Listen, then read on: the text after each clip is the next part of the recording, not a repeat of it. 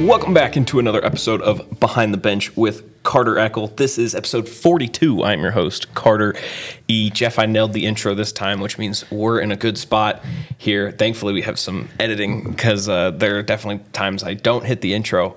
Anyways, we got quite a bit to talk about today. We've got football results from all four of our area schools from this past week, along with a bunch of other stuff to talk about. Obviously, before I go any further, I would like to thank today's title sponsor, that is going to be Double J Auto in Gardnerville. You can find them online at www.doublejautonv.com. Of course, Carson and Douglas football both lost this past weekend. Also have an update from Sierra Lutheran football as well. They fell at Loyalton. Uh, sounds like Loyalton's got a pretty cool field out there. I have never never gotten to experience that, but we'll get into that in just a second. And then of course we've got other results from around the area. Got some cross country stuff to uh, touch on as well. And then we'll run through a couple results. And as always, to finish off our new segment, which is just kind of letting you guys know what's going on around the region, especially for those those home games as well. I'm going to start with uh, Sierra Lutheran football since we don't get to touch on them very often. They fell to Loyalton 62 26 uh, Saturday on the road. For those of you who don't know, Sierra Lutheran plays eight on eight football. Um, which is a very unique style of high school football for smaller schools and uh, something I had a chance to cover in my last job as well out in Iowa. It's uh, much more offense in eight on eight. Defense tends to be not as uh, impactful, um, but obviously you can still still see plenty of stuff there. But where, where do they take players from? What what positions don't exist? Uh, it's basically two offensive linemen move, and then you I guess you can have a tight end, but you don't really have a tight end. So you're typically going wide receivers, quarterback, three offensive linemen. So that's six. Running back would be seven, maybe four offensive linemen. So there's there's there's your eight. Um, obviously, you know football formations you can scheme it up a lot of different ways, um, but apparently the Max Thomas to Flynn Scheibe connection is alive and well for Sierra Lutheran. That was how they scored all four of their touchdowns uh, this past Saturday. First one was an 80 yard touchdown reception, of course. Uh, and then Alan Morales adds a two point try. Scheibe uh, bobbled second kickoff down 14 12, balling it up at the one. They thought they were kind of hoping it was going to roll into the end zone. It didn't. Well, it didn't matter. Scheibe went 99 yards with it to the house. I was told he, he probably ran more of like 160 yards in the process, but still a 99 yard touchdown return for Scheibe. As I joked with Sierra Lutheran's athletic director, I see that his track and field speed has carried over to the football field very nicely. Uh, Sean Kelleher had an interception for the Falcons before uh, caught a 30 yard touchdown and a 45 yard touchdown from Max Thomas as well. Hayden Irvin also had a fumble recovery for Sierra Lutheran. They're 0 1 this season. That was their first. Um, their first game of the year. They've got this upcoming week off before they host Owyhee, as I'm pretty sure it's O W Y, but I'm pretty sure it's pronounced Owyhee. Uh, Saturday, September 17th here in Carson City. So fun team to to keep an eye on there. Definitely something to uh, follow for sure. And uh, if you like offense and speed, um, I think I've pointed out a couple guys you can uh, you can find. Uh, around the area that you you'll be fun to follow. Douglas played at McQueen on Saturday as well. McQueen took that one 51 to 30. Douglas head coach Kyle Mays wasn't shy about the fact that he was pretty disappointed in the result. McQueen had 38 points at halftime, and it, it was 38 10, if I'm not mistaken. Just really did a good job of getting to the edge and using their speed to their advantage. And it was something that Douglas knew that's what McQueen was going to do, and yet they had had quite a few issues trying to stop it and uh, fell behind early and I think only stopped one McQueen drive defensively in the first half, and that was an interception with their uh, backs backed up to the goal line. So really, McQueen just kind of had their way on offense. Down nine nothing, a little uh, sweep play action read option. And That's a lot of words there, but more read option. Uh, Owen Evans was able to to read a defensive end and go 95 yards for a touchdown. I think that's the longest touchdown I've seen uh, so far this season. That brought Douglas back within a score. But like I said, McQueen's offense just couldn't be stopped there Saturday. Uh, Douglas added another field goal before the half to make it to get 10 points, 23 yarder from Grant Gomes, but ended up down 45 10 in the second half before they were able to get a couple more scores thanks to uh, Caleb Valdez falling on a fumble, which allowed Kyle Kuntz to grab a seven yard touchdown pass.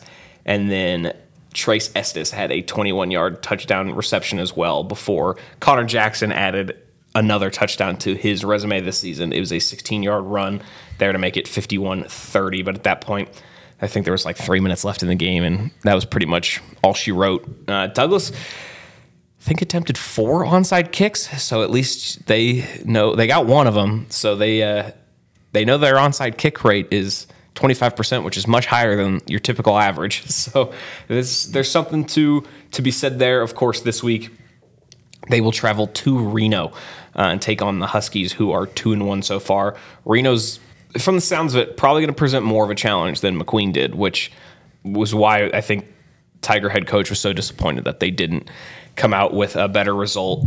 Um, and he has was very very expressive yesterday when I talked to Kyle Mays about they have to get out to a better start and can't be can't fall behind by double digits, especially with the way Douglas wants to play offense. They want to run the ball and ground and pound and burn clock. And if you're They're down, scoring- they're scoring a lot of. You're you're saying receptions, so well, they're when scoring a lot of touchdowns. when you're losing by 35, you you got to throw the ball. You don't have time to don't have time to run, which is what I was what I was about to get to. Is Douglas wants to play with a lead so that way they can run the ball and play their style of offense. If you want to be a running team, and it's especially hard to play from behind because you can't make up ground quickly, um, and that's. Probably a decent segue right into Carson, which lost 34 2 to a, a very good basic team. Let's just get that out here first and foremost. It's not a no slouch opponent there by any stretch of the imagination. However, offensively, the Senators kind of shot themselves in the foot a lot, to to say the least. I mean, I think I counted up at least seven or eight false start penalties. They had three delay of games, uh, a couple turnovers. They they did go for it a couple times on fourth down and got stopped. But like I said, a good basic team for sure. But Carson definitely left some some stuff on the table to be desired. I'm sure, and I I don't think I don't think anybody on the team would disagree with that statement as well. Uh, only finished with four or five first downs. They had two on the opening drive, and then they didn't pick up another first down until their final possession of the game. And in between, basic just kind of kept doing what they what they do best. And uh, Carson's two points came on a safety just before the half, thanks to a nice punt from Marcus Montez. And I know. Uh, the Senators were missing a few people as well, including punter Isaac Avina. But as I joked with you Friday, they might have two pretty decent punters he between was, he was hitting them well. Marcus Montez and Avina. Uh, I know, as we've talked about before, Avina's averaging about 48 yards a punt. Well, Marcus Montez had a 52 yard punt and had 45 yards of punt average on his own. So Carson can definitely switch the field on you if they need to. But of course, they would prefer to do that a lot less. Uh, much rather put points on the board and be kicking off deep there. Carson will go to Galena this Friday, which is a as I've said before on the podcast, it's a term I, I think I tend to overuse, but a litmus test for sure because Galena has has been one of the, the teams at the bottom of Class 5A, but they are two and one this year and have shown to have uh, quite a bit more offensive firepower than we've seen in years past. They've got five touchdowns through the air. They're averaging 150 passing yards a game, which is a little bit more than you see from most teams in the North, especially teams that Carson has played to this point. And they've got 11 sacks and 19 tackles for loss. And when you look at a Carson offense that has kind of, like you said, beat beat themselves up a little bit, you can't let uh, Galena team kind of pounce on those opportunities. And I mean, it's been it's been something that's been said previously, and it's it's kind of a a football. It feels obvious, but you can't you can't put yourself in tw- second and fourteen or third and twelve. You just don't typically have a lot of plays drawn up for you know your third and seventeens. You need to be need to be moving forward for third down, not backwards, and it makes it that much harder to convert first downs and keep the offense on the field when you're constantly going the wrong direction after after plays there. So a very interesting uh, couple of games this weekend for the two 5A schools here in the north. uh, Carson, and we should have both covered this Friday as well. Like I said, Carson at Galena and then Douglas at Reno. Both games are Friday at 7 p.m. No Saturday games for at least our coverage this week. Uh, hopping over to some cross country results, uh, unless you had anything else football wise, Jeff. Uh, the Twilight meet was this past week or this past Thursday. Carson sophomore Sawyer Macy led Carson boys with an eighth place finish. Freshman Sean Thornton was 28th. On the girls' side, Vea Minor was eighth as a freshman for the Senators. Hannah Budd was right behind her to take 10th. Uh, they were within one second of each other in 1752, 1753 there. Sierra Lutheran also had some nice results at the same meet. Josh Fox was 11th, Max Wolfel was 15th. And then, of course, on the girls' side, Sage Gregory was 43rd, and Christy Kennedy took 86th there. On the Douglas side of the very same meet, Jackson Davis had the second quickest time there on the boys' side. He was nine seconds off the winner from Reno's pace. Uh, in 1402 was your winner. Luke Davis was 19th for the Tigers as a sophomore. He finished in 1502. Romaine Smoky was 33rd as well for the Tiger Boys. Uh, Ayla Nelson was 27th for the Douglas girls. Anna Elias and Lucy Nord were 46th and 47th, respectively. And yeah, I mean, lots of other little results here. I don't have a ton of stats, um, as I've been putting at the end of all of our roundups and saying on the podcast, you know, email me, tweet them at me, text them to me put them on MaxPreps. That's the best way to get your team covered. It's the best way to get more than just, you know, so and so loses. that's that's pretty much all I can write for a lot of these. Um, you know, I know Douglas volleyball had a seven game tournament this week. Only saw three results there online. They will go to McQueen Thursday to jump back into league play there. Uh, Pershing County football beat Dayton 42 to 6. Dayton's lone touchdown came from Cameron Candland, who had a three yard score in the second quarter. They will travel to Wooster Friday for a 7 p.m. kickoff there. Otherwise, just some soccer results from around the region. Not a lot going on in 5A at the moment. I know Carson boys have had quite a bit of time off. Um, the last we saw, the last we saw Carson girls soccer was last week against Reno in a, I, I termed it a thrilling draw, but obviously not so much for the Senators and the fact that they gave up the game tying goal in the final moments there. However, as Jeff and I have talked about a couple times already, they uh, return home uh, today. Today being we are t- filming this Tuesday morning. They return home today against Damonte Ranch. Yes, and that should be a good one as they are getting back to full health here. I know they were missing some some players there, but but Jeff, it's it's going to be a big game for them, especially you know we're already kind of seeing the standings take place a little bit now that they're three four games into league play, depending on the team, and um, it's it's going to be a big one for them to to grab three points. And as we talked about, getting points early so you don't have uh, any sort of hill to climb out of toward the end of the year. And at home, got to win at home. And at home, yeah. And there, I'm sure, I'm sure that that draw to Reno is is fresh on the minds of, of everyone. And while Reno is sitting at 2-0 and 1 so far in, in league play, I'm sure Carson, who is yet to have a win in league play, is is is waiting for that one as well. So that's a Tuesday night game. Of course, you can find the recaps for that online at www.nevadaappeal.com as well. We may have another feature story coming out of the Carson girls soccer program here this week. Otherwise, just a couple tennis results for you.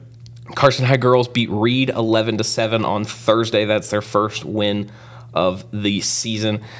I've said this before, Jeff. I don't quite get Nevada high school tennis scoring. Um, for those of you who aren't familiar with it, they play. You still play three sets, but you play three sets against three different opponents. So each set counts as a point and in a match you're playing 18 sets.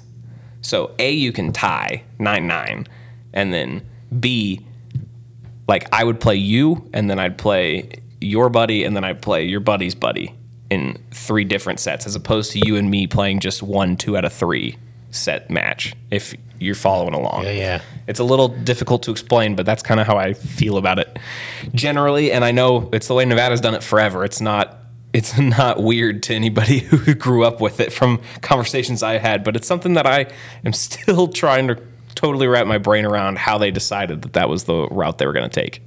That takes away any streak or any. I mean, and and tennis is having watched the the higher levels. There's so much mental game in tennis. Well, and we did the Davis Cup earlier this year. Mm-hmm. Just watching the mental aspect of the game and the how the crowd affects it. It completely is. A lot of that's gone with that kind of. Yeah, I mean, how do you and how do you quote unquote prepare for three opponents?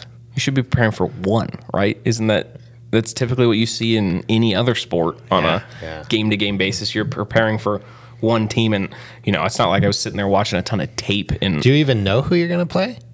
I mean, you probably have an idea. You probably have an idea from when from previous instances, but yeah, but it's not it's not very straightforward in that sense that you know if I'm number one, I'm playing their number one. You're going to play number one, two, and three, Right. And that's just uh, it's very unique. And uh, you know, once you get used to one person's style, it's interesting. You beat them in one set, then you got to go play somebody else else. who's completely different. So. Uh, high school tennis in Nevada, uh, it's not a knock. It's just different, different for me. Um, but different doesn't always mean bad. Somebody, I'm sure, has a, a great reason why they do it that way, and I'm sure there's a, I'm sure there's more unique storylines to that than I've realized. But it's one that I've continued to come back to as something that just kind of, is very interesting. yeah, baffles me just a little bit. Otherwise, it's been it's been a good start to the fall sports season. I mean, we are we are rolling here very quickly. Uh, only September sixth. It's a little strange to say coming off of Labor Day. Honestly, it feels like it's been a month, but I guess with all the preview stories and stuff, it has been about a month of getting back into the swing of things. But I mean, high school sports back in back in full effect here.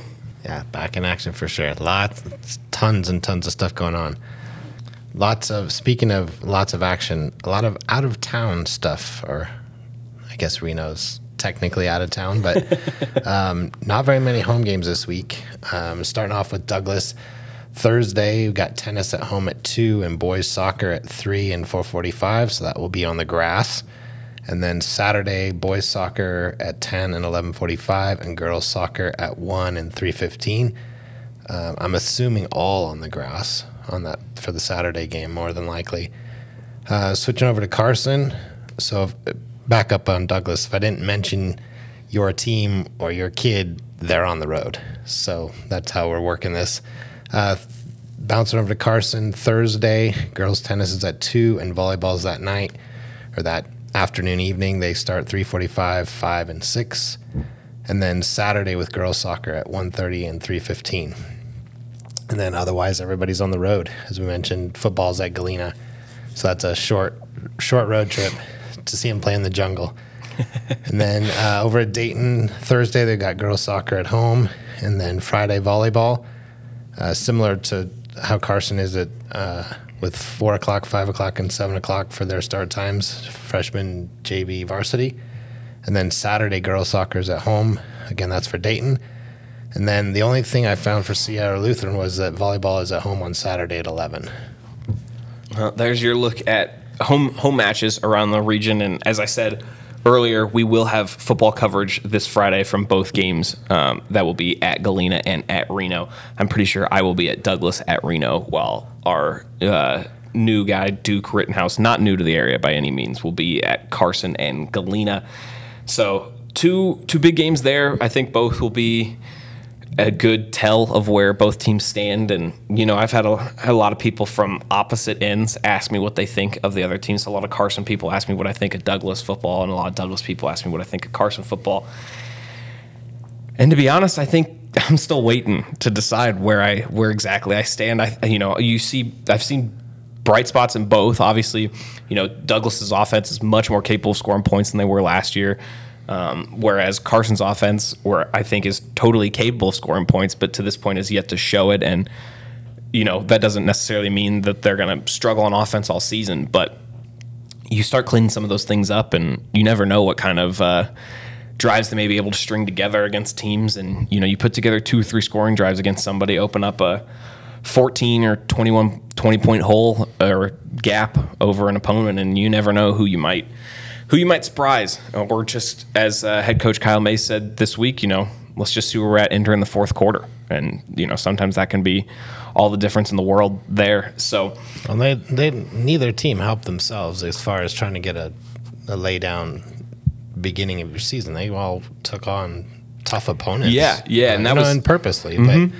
that's that's for the psychology of the game. That's a little rough at the beginning, but you got to realize that you're taking on opponents that you could very easily lose because they're very good teams. I mean, some of those. Some of the teams that we've seen so far have been very good. Yeah, and the thought process has to be, you know, well, we did this against Vanden really well, or we did this against a CIF state sectional winner last year. We did, you know, defense looked pretty good against uh, some very solid teams from California, very, uh, you know, a good team from Vegas or wherever. Yeah, it's, Well, and, and even even McQueen. I mean, they're regional champions last year. Mm-hmm. Yes, they did lose some key players, but they were still regional champions and had a they have a lot of returners. and a lot of speed. Yeah, a lot of speed for anybody who hasn't seen McQueen yet this year. Look out! They're gonna they're gonna try to get to the edge, and when they do, they're gonna be off to the races in a hurry. And that is something that uh, Douglas Douglas knows full well. But you know they may very well meet up again here come playoff time, and uh, that can make things uh, very different. So I did not expect that game to be an 81 point shootout when uh, when I got there, but you know that's how sports go sometimes. Anyways, that's going to do it for episode 42 of Behind the Bench. Thanks again to today's title sponsor, Double J Auto NV in Gardnerville. Once again, you can find them online at www.doublejautonv.com. Be sure to follow us on Twitter as well. Uh, I am at Carter Eckl, E C K L. You can also find Jeff online at www.instaimage.com, also on Twitter at InstaImage. We will have updates for you. Be sure to check out both of our websites as well as stuff happens throughout the weeks as things will continue to get posted. And thank you very much for listening. If you've made it this far, uh, feel free to drop a review on iTunes if you're feeling so obliged. Otherwise, we will catch you guys next week. Take it easy.